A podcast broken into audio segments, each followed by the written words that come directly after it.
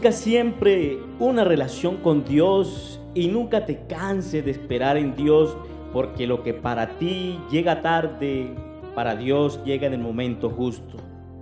Espera el tiempo de Dios.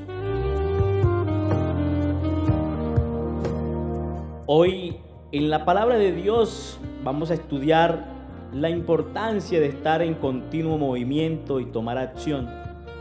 Salir de la zona de confort y abandonar la duda, toda duda que no nos deja avanzar. Vamos a estudiar cómo nos perjudica dudar, principalmente de Dios y también de nosotros mismos. Eso es lo que no nos permite crecer y avanzar y alcanzar ese próximo nivel o el éxito que estamos buscando en lo que hacemos. Te invito a estar allí conmigo en este momento, en este tiempo, para que Dios nos bendiga a través de su palabra.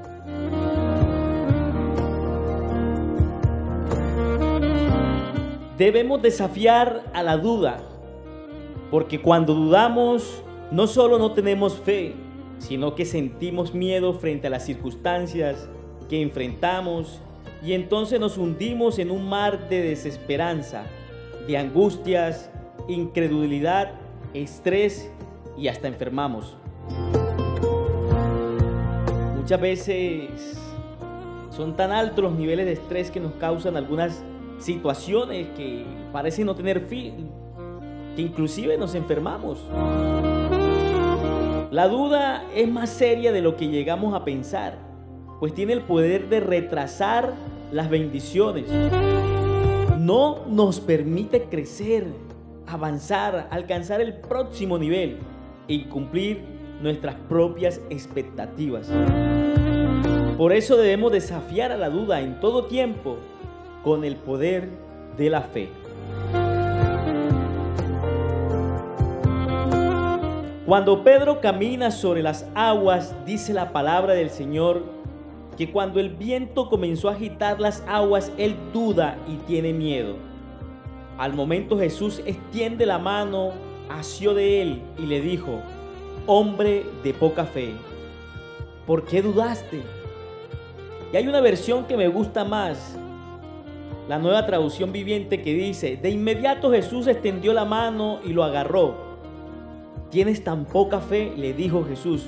¿Por qué dudaste de mí? Esto quiere decir que cuando dudamos, no dudamos de nuestras capacidades, sino de Dios. El que nos dio su espíritu. Para que avancemos en todo. Para que no tengamos miedo, porque Él está con nosotros. Él prometió estar con nosotros hasta el fin de los tiempos. ¿Por qué dudas? ¿Por qué dudaste? le dice el Señor. ¿Por qué tienes tan poca confianza en mí? Y es ahí cuando empezamos a hundirnos en nuestra duda. Porque como seres humanos miramos nuestras limitaciones, nuestra circunstancia, quizá la enfermedad, la situación económica o la falta de un trabajo. Cualquier circunstancia que atravesamos nos llena de temor. Y el temor nos lleva a dudar. Y la duda nos aparta la bendición de Dios. Desconfianza, incertidumbre, indecisión, vacilación, sospecha, recelo y temor son algunos sinónimos de duda. No movernos es poner nuestra fe en un punto muerto. Y eso es lo que el diablo quiere. Que nos quedemos allí estancados, atiborrados de temor. Desconfiando de nosotros mismos y desconfiando de la voluntad y el poder de Dios. Activa tu fe, amigo, no dudes. Que Dios te hizo para cosas grandes, tú solamente tienes que creer. Porque si dudas no tienes fe. en que Dios puede cambiar tu realidad, porque Él tiene el poder de hacer de las cosas una realidad.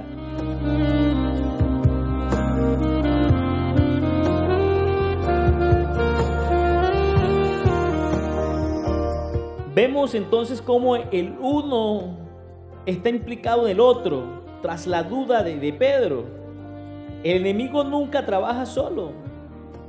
Tiene una cadena de operación, pero el fin es el mismo, arruinarnos. Porque la duda es capaz de apartarte del objetivo, de tu visión.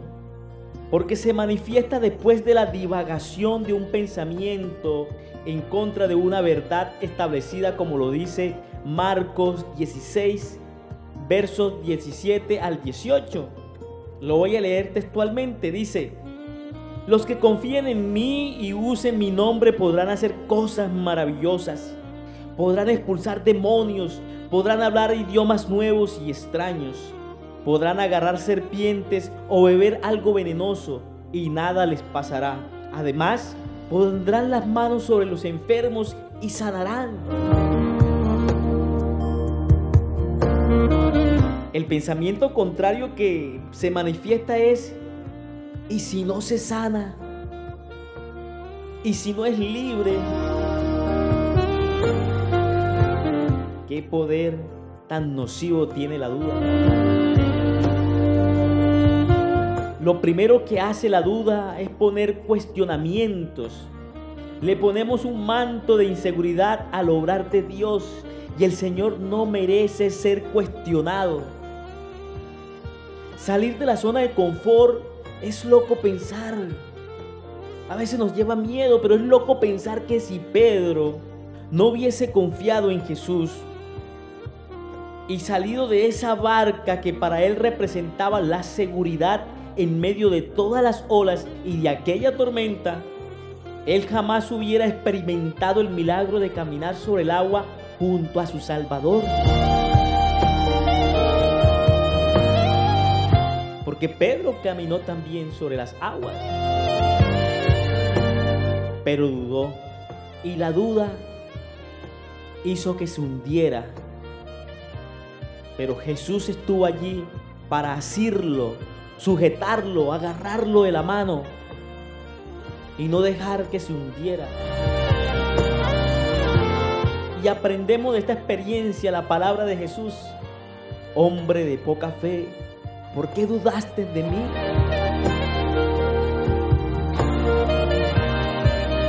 Esto entonces nos enseña que nunca crecemos dentro de nuestra zona de confort.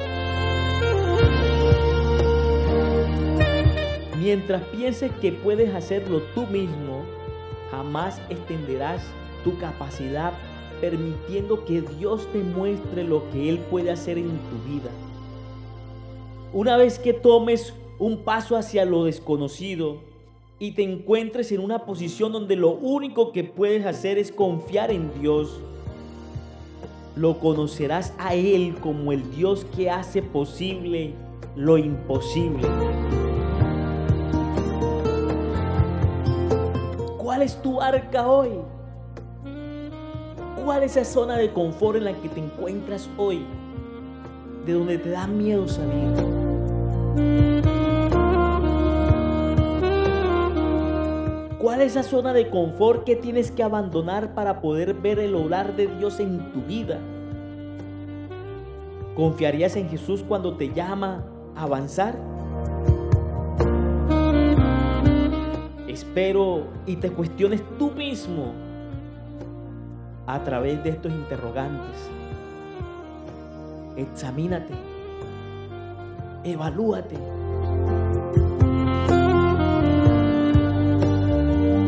Y recuerda quizás cuántas cosas no se han cumplido en tu vida o no te han permitido avanzar porque dudas, porque siempre has dudado. Y eso te ha llevado a tener miedo a avanzar. Porque ves el tamaño de las circunstancias que te rodean. Y no el tamaño de un Dios que es más grande más poderoso y fuerte que cualquier circunstancia. El enemigo te quiere ver fracasar. Te quiere arruinado, abandonado. Pero Dios en cambio te está llamando a que deposites toda su confianza en Él. Porque Él tiene el poder para bendecirte y cambiar tu historia, cambiar tu realidad. Él hoy te dice que salgas de la zona de confort, pero que nunca dudes que confíes en Él.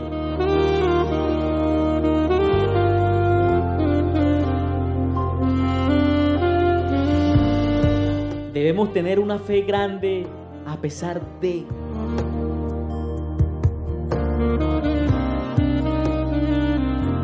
Pedro se desafió a creer a pesar de haber estado pescando toda la noche. Respondiendo Simón le dijo, Maestro, Toda la noche hemos estado trabajando y nada hemos pescado. Mas en tu palabra echaré la red.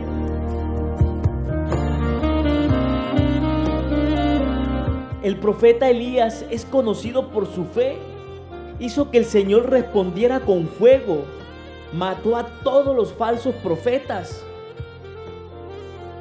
Pero cuando la esposa del rey Jezabel se enteró de todo esto, amenazó a Elías. Él entró en acción mientras corría por su vida. Se sentó bajo un arbusto, luchando por su fe y rezando para morir.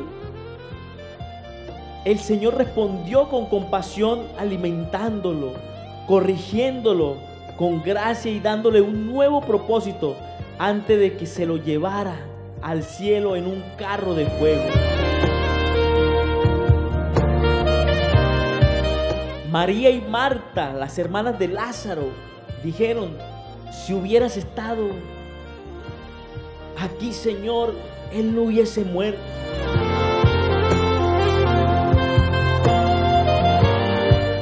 Es tiempo de que te determines y comiences a caminar sobre los propósitos de Dios en tu vida. Tener las cosas claras es saber que Dios quiere hacer algo hermoso, grande, maravilloso contigo. Pero en el tiempo que Él ha dicho. No en tu tiempo, no en tus fuerzas. Es en el tiempo de Dios y en la fuerza de Dios.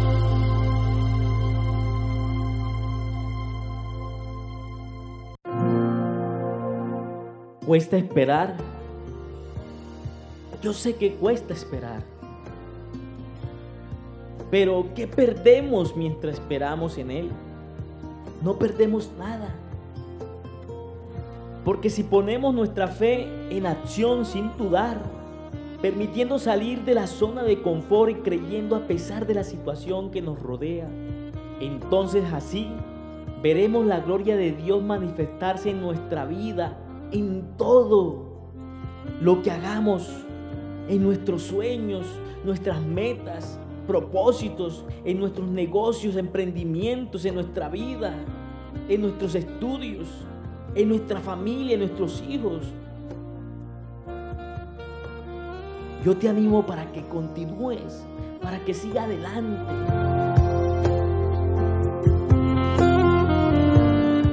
Amado amigo, espera el tiempo de Dios desde aquí te envío muchas bendiciones en el nombre de Jesucristo. Cree, activa tu fe, pero no permites que la duda entre a tu casa, entre a tu corazón, a tu pensamiento. Permite que Dios obre en tu vida a través de tu fe. No le des espacio a Satanás. El enemigo quiere destruirte. Él sabe que mientras tú dudes, no vas a recibir el galardón, el premio, la bendición de Dios.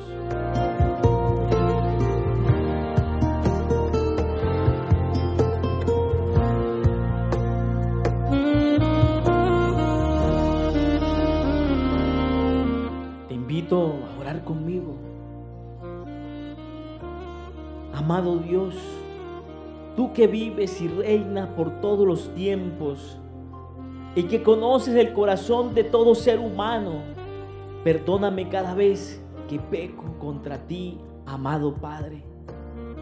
Perdona nuestras ofensas y no permitas que me aparte de ti y de tu verdad. Escucha mi clamor, amado Dios, porque sin ti nada soy. Escucha mi voz que clama a ti. Te lo imploro. Cúbreme con la sangre preciosa de Cristo y bendíceme, Dios.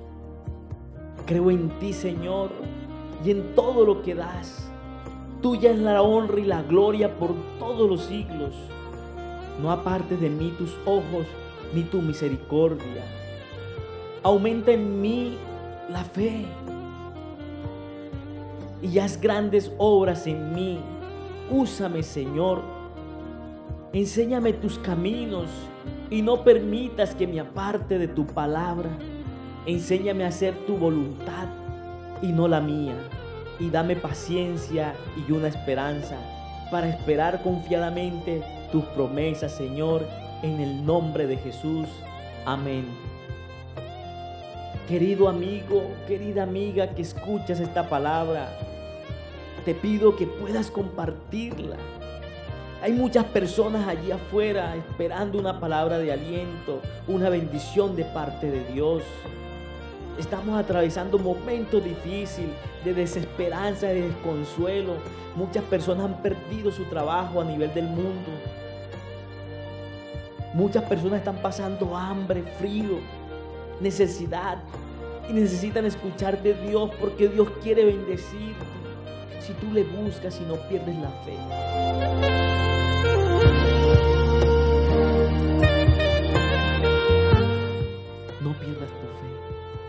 Permitas que el enemigo se apodere de ti. Él está usando personas en este momento como instrumento de su maldad. Para que te hagan perder la fe y la esperanza para que te hagan sentir que estás fracasado, que abandones eso que, por lo cual estás luchando hoy, que abandones tu proceso, que empieces a mirar a tu alrededor y a envidiar a las personas que les está yendo bien o tienen éxito. Dios también te va a bendecir.